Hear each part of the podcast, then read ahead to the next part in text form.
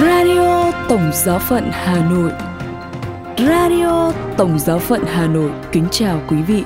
Mời quý vị nghe chương trình phát thanh hôm nay, thứ hai, ngày 6 tháng 11 với những chuyên mục Kinh truyền tin với Đức Thánh Cha, kế đến là chuyên mục Tin thời sự và sau cùng là chuyên mục Gương Thánh Nhân. Bây giờ mời quý vị nghe kinh truyền tin với Đức Thánh Cha. Vào lúc 12 giờ trưa Chủ nhật ngày 5 tháng 11, như thường lệ, Đức Thánh Cha Francisco đã chủ sự buổi đọc kinh truyền tin với các tín hữu tại quảng trường Thánh Phêrô. Trong bài huấn dụ ngắn trước khi đọc kinh, Đức Thánh Cha nói về những người luật sĩ và biệt phái dạy người khác về nhiều thứ mà bản thân lại không thực hành những điều mình dạy. Đức Thánh Cha quảng diễn. Từ tin mừng phụng vụ hôm nay, chúng ta nghe một số lời của Chúa Giêsu về những luật sĩ và biệt phái, nghĩa là những người hướng dẫn dân chúng về tôn giáo. Đối với những người lãnh đạo này, Chúa Giêsu dùng những lời rất nghiêm khắc vì họ nói mà không làm. Và tất cả những công việc họ làm là để được dân chúng ngưỡng mộ. Bây giờ chúng ta hãy dừng lại ở hai khía cạnh này. Sự cách biệt giữa nói và làm và bề ngoài ưu thế hơn nội tâm. Khía cạnh thứ nhất, sự cách biệt giữa nói và làm. Những thầy dạy này của Israel hãnh diện về việc dạy những người khác lời Chúa và được tôn trọng trong tư cách là những người lãnh đạo tại đền thờ. Nhưng Chúa Giêsu phản đối cuộc sống hai mặt của họ. Họ giảng một đàng mà sống một nẻo. Những lời này của Chúa Giêsu nhắc nhớ những lời của các ngôn sứ, đặc biệt là Isaiah. Dân này chỉ gần ta bằng môi miệng nhưng lòng chúng thì xa ta. Đó là nguy cơ cần cảnh giác. Tâm hồn hai mặt làm cho chứng từ của chúng ta không chân chính và làm thương tổn uy tín của chúng ta trong tư cách là người và là Kitô hữu. Tất cả chúng ta do sự yếu đuối đều cảm nghiệm một sự cách biệt giữa nói và làm. Trái lại, có tâm hồn hai mặt, sống với một chân trong hai chiếc giày mà không thấy vấn đề, đó lại là chuyện khác. Đặc biệt khi chúng ta được kêu gọi trong cuộc sống, trong xã hội hoặc giáo hội giữ một vai trò trách nhiệm thì chúng ta hãy nhớ điều này, không thể sống hai mặt. Đối với một linh mục, một nhân viên mục vụ, một nhà chính trị, một giáo chức hoặc một người cha, người mẹ, quy luật này luôn có giá trị. Điều bạn nói, giao giảng cho người khác, hãy dấn thân sống trước tiên. Để là những bậc thầy uy tín, cần phải là những chứng nhân đức tin cậy trước đó, như Thánh Phaolô thứ sáu đã nhắc nhở chúng ta. Đức thành Cha nói thêm rằng, khía cạnh thứ hai đi liền theo đó, bề ngoài chiếm ưu thế hơn nội tâm. Thực vậy, khi sống hai mặt, các luật sĩ và biệt phái cẩn thận giấu thái độ thiếu nhất quán của họ để bảo tồn thanh danh bên ngoài của mình. Đúng vậy, giả sử dân chúng biết được điều gì ở trong tâm hồn họ thì họ sẽ xấu hổ, mất hết uy tín. Vì thế, họ làm những công việc để có vẻ là những người công chính, để giữ thể diện, nhưng người ta vẫn nói, manh lưới ở đây là điều rất thông thường, tỏ ra mình đẹp đẽ bên ngoài để che giấu sự hư hỏng bên trong. Nhưng đó là một căn bệnh nặng, nhất là đối với các Kitô hữu chúng ta, nghĩa là khi cái vẻ bề ngoài trồi vượt hơn đời sống nội tâm. Nhiều khi cả trong giáo hội, chúng ta bị cám dỗ giữ thể diện, trong khi lẽ ra chúng ta phải chăm sóc nội tâm để có thể là những Kitô hữu nhất quán và đáng tin. Và Đức Thánh Cha nhắn nhủ rằng, anh chị em thân mến, đón nhận lời cảnh giác của Chúa Giêsu, chúng ta hãy tự hỏi, chúng ta có tìm cách thực hành điều chúng ta giao giảng hay chúng ta sống hai mặt? Phải chăng chúng ta chỉ quan tâm tỏ ra mình là người hoàn hảo bên ngoài hay chúng ta chăm sóc cuộc sống nội tâm của chúng ta với lòng chân thành? Giờ đây, chúng ta hãy hướng về Đức Trinh Nữ Maria, mẹ đã sống với con tim liêm chính và khiêm tốn. Theo ý Chúa, xin mẹ giúp chúng ta trở thành những chứng nhân đáng tin của tin mừng. Sau đây là phần tin thời sự với những nội dung đáng chú ý sẽ có trong buổi tối hôm nay. Hoạt động tại Tổng Giáo phận Hà Nội. 40.000 bạn trẻ hành hương đến đền Đức Mẹ Rio Blanco ở Argentina. Và Tổng Giáo phận Huế chào đón Đức Tổng Giám mục Phó. Bây giờ là phần tin chi tiết. Hoạt động tại Tổng Giáo phận Hà Nội. Tại Tổng Giáo phận Hà Nội đã diễn ra một số hoạt động đáng chú ý. Để bày tỏ lòng tôn kính và biết ơn Đức cha Pierre André Retotlio, cố Liêu, người đã khai sinh ra giáo sứ, cứ vào ngày 4 tháng 11 hàng năm, đông đảo con dân giáo xứ Cổ Liêu lại cùng nhau quy tụ về mảnh đất giáo họ Đồng Bầu thuộc giáo xứ Khoan Dụ, giáo phận Phát Diệm để thăm viếng mộ Cố Liêu và hiệp dâng thánh lễ cầu nguyện cho ngài. Thánh lễ được cử hành vào lúc 9 giờ 30 do Đức cha Phêrô Kiều Công Tùng, giám mục giáo phận Phát Diệm chủ tế. Trong thánh lễ có sự hiện diện của Đức Nguyên Tổng giám mục Du Xe Ngô Quang Kiệt, Đức cha Du Xe Nguyễn Văn Yến, nguyên giám mục giáo phận Phát Diệm, các quý cha của hai giáo phận Hà Nội và Phát Diệm quý cha dòng Sito tại đan viện Châu Sơn, quý tu sĩ nam nữ cùng đông đảo anh chị em giáo dân thuộc các giáo xứ nơi Cố Liêu đã từng coi sóc. Sau khi thánh lễ kết thúc, quý đức cha, quý cha cùng cộng đoàn viếng mộ Cố Liêu trong tâm tình cảm tạ và xin ơn. liên quan đến việc mừng kính các thánh tử đạo tổng giáo phận. Tiếp nối chương trình hành hương về bên cha thánh, trong hai ngày mùng 3 và mùng 4 tháng 11, giáo sứ Thịnh Liệt, kẻ xét, hân hoan tổ chức mừng lễ Thánh Martino tại Đức Thịnh với việc rước kiệu, hôn xương cha thánh và thánh lễ trọng thể do Đức Tổng giám mục Du Xe Vũ Văn Thiên chủ sự. Sự kiện trọng đại này thu hút đông đảo bà con giáo dân trong và ngoài giáo xứ, giáo hạt về cầu nguyện và mừng kính thánh nhân. Kế đó, vào hai ngày tiếp sau, mùng 5 và mùng 6 tháng 11, giáo sứ Hà Hồi đã tổ chức mừng lễ kính cha thánh Du Xe Nguyễn Đình Nghi. Trong hai ngày mừng lễ, giáo sứ đã tổ chức hoan ca cầu nguyện, hôn xương thánh và thánh lễ kính ngài do Đức Tổng giám mục Du Xe chủ sự.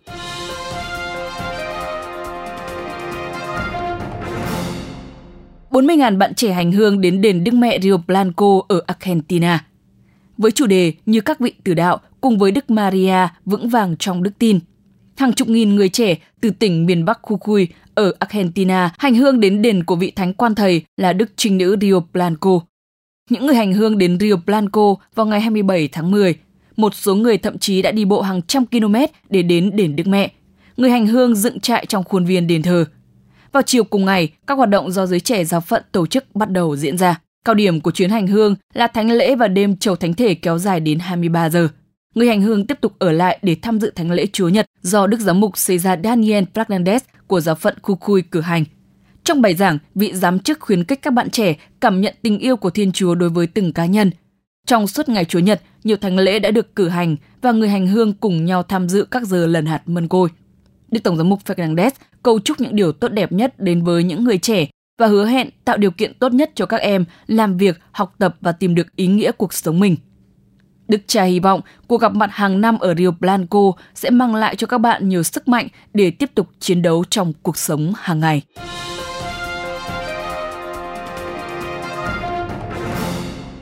Tổng giáo phận Huế chào đón Đức Tổng giám mục phó vào ngày 4 tháng 11 vừa qua, Đức Tổng giám mục phó Du Xe Đặng Đức Ngân chính thức đặt chân đến Tổng giáo phận Huế, khởi đầu cho hành trình nhận sứ vụ mới tại vùng đất Cố Đô. Trước đó, vào ngày 21 tháng 9 năm 2023, Đức Thánh cha Francisco đã bổ nhiệm Đức cha Du Xe Đặng Đức Ngân làm Tổng giám mục phó Tổng giám phận Huế. Đến ngày 28 tháng 9, phái đoàn Tổng giám phận Huế đã có chuyến viếng thăm và chúc mừng ngài tại Tòa giám mục Đà Nẵng. Trong lời mở đầu, Đức Tổng giám mục Du Xe thay mặt cho toàn thể cộng đoàn dân chúa trong Tổng giám phận Huế chúc mừng Đức Tổng giám mục Phó Du Xe. Niềm vui được nhân thêm khi Ngài sẽ tham dự kỳ tĩnh tâm năm cùng với linh mục đoàn trong Tổng giáo phận từ ngày mùng 6 đến ngày mùng 9 tháng 11 tại La Vang. Kế đó vào ngày mùng 10 tháng 11 tại nhà thờ chính tòa Phủ Cam sẽ diễn ra thánh lễ ra mắt tân Tổng giám mục Phó Tổng giáo phận Huế Đáp từ, Đức Tổng giám mục Phó Du Xe bày tỏ tâm tình tri ân đến Đức Tổng giám mục Du Xe, quý cha, quý tu sĩ và mọi thành phần dân chúa đã tổ chức đón tiếp cách trang trọng và đón nhận Ngài như một thành viên mới trong đại gia đình giáo phận. Hơn thế nữa, Ngài thấy rất yên tâm khi cảm nhận được sự đồng hành này của mọi người, nhất là trong những ngày tháng sứ vụ sắp tới. Ngài cũng bày tỏ niềm vui vì cùng được tham dự kỳ tĩnh tâm thường niên với các linh mục trong Tổng giáo phận Huế Đồng thời, Ngài cảm ơn phái đoàn giáo phận Đà Nẵng đã thắp tùng và đưa Ngài đến Huế hôm nay, nhất là đã luôn yêu thương nâng đỡ, cầu nguyện cho Ngài trong suốt thời gian vừa qua. Chuyên mục Gương Thánh Nhân Mời quý vị lắng nghe Gương Thánh Jacinto Cataneda Linh Mục. Sau khi hai cha Francisco Jean Fedetic tế và cha Matteo Liciniana đậu đổ máu ra làm chứng đạo thánh Chúa. Giáo hội đàng ngoại được tự do gần 20 năm. Chúa Trịnh Doanh sau khi giết hai tông đồ truyền giáo đã rút lại sắc lệnh cấm đạo vì ông đang cần có sự cộng tác của các giáo sĩ Tây Phương giúp ông chống lại Chúa Nguyễn Đàng Trong. Bất ngờ, năm 1765, dông tố lại nổi lên. Chúa Trịnh kết án tử hình một nhà sư có tội nặng và ra sắc chỉ cấm mấy điều trong đạo Phật – Chúa sợ mang tiếng thiên tư đạo gia tô nên cũng ra sắc chỉ cấm đạo và bắt các đạo trưởng. Hai năm sau, tính đô vương Trịnh Sâm lên nối ngôi cha vẫn theo chủ trương ấy.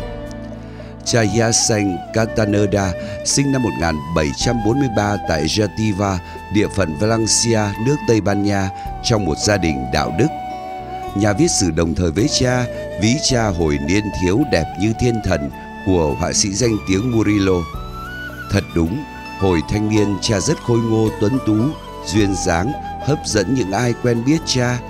nhưng linh hồn của cha còn giống thiên thần hơn nữa vì cha đã tận hiến chót cả cuộc đời để phụng sự Chúa và giao giảng tin mừng ở nơi xa xôi. Cha gia nhập dòng thánh Đa Minh vì lòng nhiệt thành muốn cứu các linh hồn. Cha xin chuyển sang tỉnh dòng Mân Côi Phi Luật Tân năm 1756. Đến năm 1766, cha vượt biển đến đất nước Trung Hoa. Sau 3 năm hăng hái hoạt động, cha bị bắt phải ra 15 ngày ở huyện Phú An rồi phải giải lên tỉnh Phúc Kiến và bị trục xuất về Áo Môn. Đó là ý Chúa quan phòng. Chúa sẽ đưa cha đến một miền đất khác.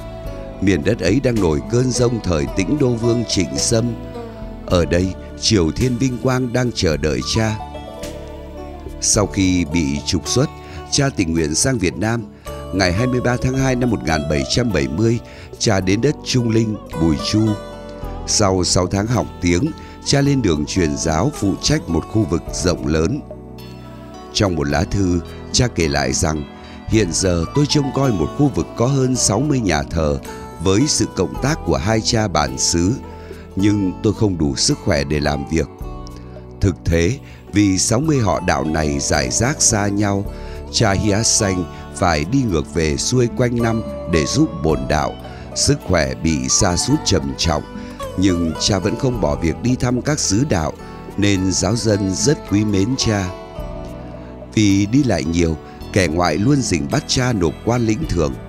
Một lần cha bị bắt hụt trên đường từ Bắc Trạc về Kẻ Điền, nhưng ngày 12 tháng 7 năm 1773, cha đi làm phép sức dầu cho người ốm. Trên đường trở về Lai Ôn, cha đi cùng với thầy Tần xa vào lưới của quan phủ thần khê Lê Văn Đỗ. Biết ý quan phủ, ông tránh tổng Trần Văn Hiếu cho cha biết nếu muốn được tha thì bảo bồn đạo nộp ba ngàn quan tiền. Cha Ya Xanh từ chối, cha tuyên bố mình chấp nhận mọi sự dù phải chết để làm chứng đức tin. Cha phải giải về cho quan trấn Sơn Nam ở phố Hiến, Hưng Yên và bị tống giam. Ngày 2 tháng 10 năm 1773, ông Tránh Tổng lập thêm được một chiến công mới. Ông bắt được cha Vicente Liêm ở họ Lương Đồng trong khi cha đang chuẩn bị làm lễ Đức Mẹ Mân Côi. Cha cũng phải giải về phố Hiến ra một nơi với cha Hia Xanh. Từ đây, hai môn đệ của Chúa cùng nhau chia sẻ đau khổ để một ngày kia cùng nhau hưởng triều thiên chiến thắng. Sau khi tâu vào kinh và nhận được lệnh từ phủ chúa, ngày 20 tháng 10, quan trấn Sơn Nam truyền đóng gông hai cha. Gông có khắc chữ Hoa Lang Đạo Sử. Thời ấy người ta gọi đạo Kitô là đạo của người Bồ Đào Nha, Hoa Lang và giao cho quan phủ Thán Khê giải lên kẻ chợ nộp cho tĩnh đô vương cùng với hai chú giúp lễ của cha Liêm. Ở Kinh Đô, hai cha bị tra khảo và tranh luận với các quan về giáo lý nhiều lần, đặc biệt là buổi tranh luận mệnh danh là Hội đồng Tứ Giáo Danh Sư. Chính Chúa Trịnh Sâm cũng thích hỏi về đạo Thiên Chúa và các việc bên Âu Châu. Một hôm, nhà Chúa yêu cầu cha Hiát Xanh mặc áo lễ, cử hành một số nghi lễ bên đảo ngay trong phủ Chúa, để Chúa và các quan xem thỏa tính tò mò. Cha bằng lòng vào mặc áo lễ và khi trở lại, cha trịnh trọng với cây thánh giá lớn trong tay. Sau khi cắt nghĩa lễ phục và giảng giáo lý cho các quan, cha lại đặt tượng chuộc tội trước ngai vàng Chúa Tĩnh Đô Vương. Cha quỳ xuống sốt sáng hôn kính và đọc to tiếng ba kinh ăn năn tội, tin kính, lạy cha bằng tiếng Việt, rồi cầm ảnh Đức Mẹ và cũng quỳ xuống hôn kính rồi đọc kinh lạy nữ vương. Mọi người có mặt đều cảm động đến nỗi sau đó không ai nghĩ rằng cha sẽ phải tử hình. Tin này từ phủ chúa lan truyền đến tai quan phủ thần khê là người giữ vai trò chính trong vụ bắt hai đạo trưởng. Ông cảm thấy mất thể diện và quyết tâm giết hai cha. Ông làm một bản tường trình dâng lên chúa Trịnh, đại ý nói, từ trước đến nay triều đình đã ra nhiều sắc chỉ cấm đạo gia tô, tới các đạo trưởng này vẫn có âm mưu chiếm đoạt ngai vàng nước ta. Sở dĩ họ chưa làm được vì số tín đồ còn quá ít. Ngày nào con số họ đông như số tín đồ Phật giáo, họ sẽ nổi lên chống triều đình. Hiểm họa này hiện giờ có thể tránh được, nhưng nếu triều đình không thi hành những biện pháp ngăn chặn thì một ngày kia Chúa thường khó giữ nổi ngai vàng. Sách lịch sử địa phận chung còn ghi thêm câu chuyện này. Bà mẹ Chúa Trịnh nghe biết có một Tây Dương đạo trưởng khôi ngô tuấn tú, nói năng hoạt bát, đang cãi lẽ đạo ở công đường. Bà ra xem. Bà rất dùng đạo Phật, nên khi cha Hiát Xanh nói chỉ có đạo Gia Tô là đạo thật, bà tự ái hỏi, nếu vậy người không theo đạo Gia Tô thì sao hỏa ngục cả sao? Cha bình thản thưa, vâng đúng thế, ai không thờ phượng Thiên Chúa thật đều phải xuống đấy. Nghe vậy, bà nổi giận đòi nhà Chúa phải xử tử cha. Chúa Trịnh dù không tin lời quan phủ thần khê nhưng vừa nể mẹ cũng vừa lo cho ngai báu nên ra lệnh giết hai cha Hiát Xanh và Vincente Liêm. Ngày 4 tháng 11 năm 1773, bộ hình họp kết án hai cha phải trảm quyết vì tội giảng đạo Thiên Chúa. Hai chú giúp lễ là chú Matteo Vũ và Giusebic phải chăn voi cho đến khi nộp đủ 100 quan tiền phạt. Ngày mùng 7 tháng 11, hai cha phải xử ở pháp trường Đông Mơ, ngoại thành Thăng Long. Cha Liêm phải chém một nhát, còn cha Hia Xanh phải ba nhát mới đứt đầu. Nhiều người xông vào thấm máu để làm di tích. Cha Hia Xanh về trời với 30 tuổi xuân, sau 3 năm truyền giáo ở Trung Quốc và 3 năm ở Việt Nam. Thời gian tuy ngắn nhưng đã dư đầy công nghiệp đáng trọng thường. Thi hài cha và cha Liêm được đưa về an táng ở Trung Linh. Ngày 13 tháng 11 năm 1775, trong một bài diễn văn đọc trước Hồng Ý Đoàn, Đức Thánh Cha Pio thứ 10 đã nhắc đến chiến công anh dũng của hai vị tông đồ tử đạo này. Ngày 15 tháng 4 năm 1906, Đức Thánh Cha Pio thứ 10 đã phong chân phúc cho cha Hyacinthe Castaneda và ngày 19 tháng 6 năm 1988, Đức Thánh Cha Gioan Phaolô đệ nhị tôn người lên bậc hiển thánh. Radio Tổng giáo phận Hà Nội xin chào và hẹn gặp lại.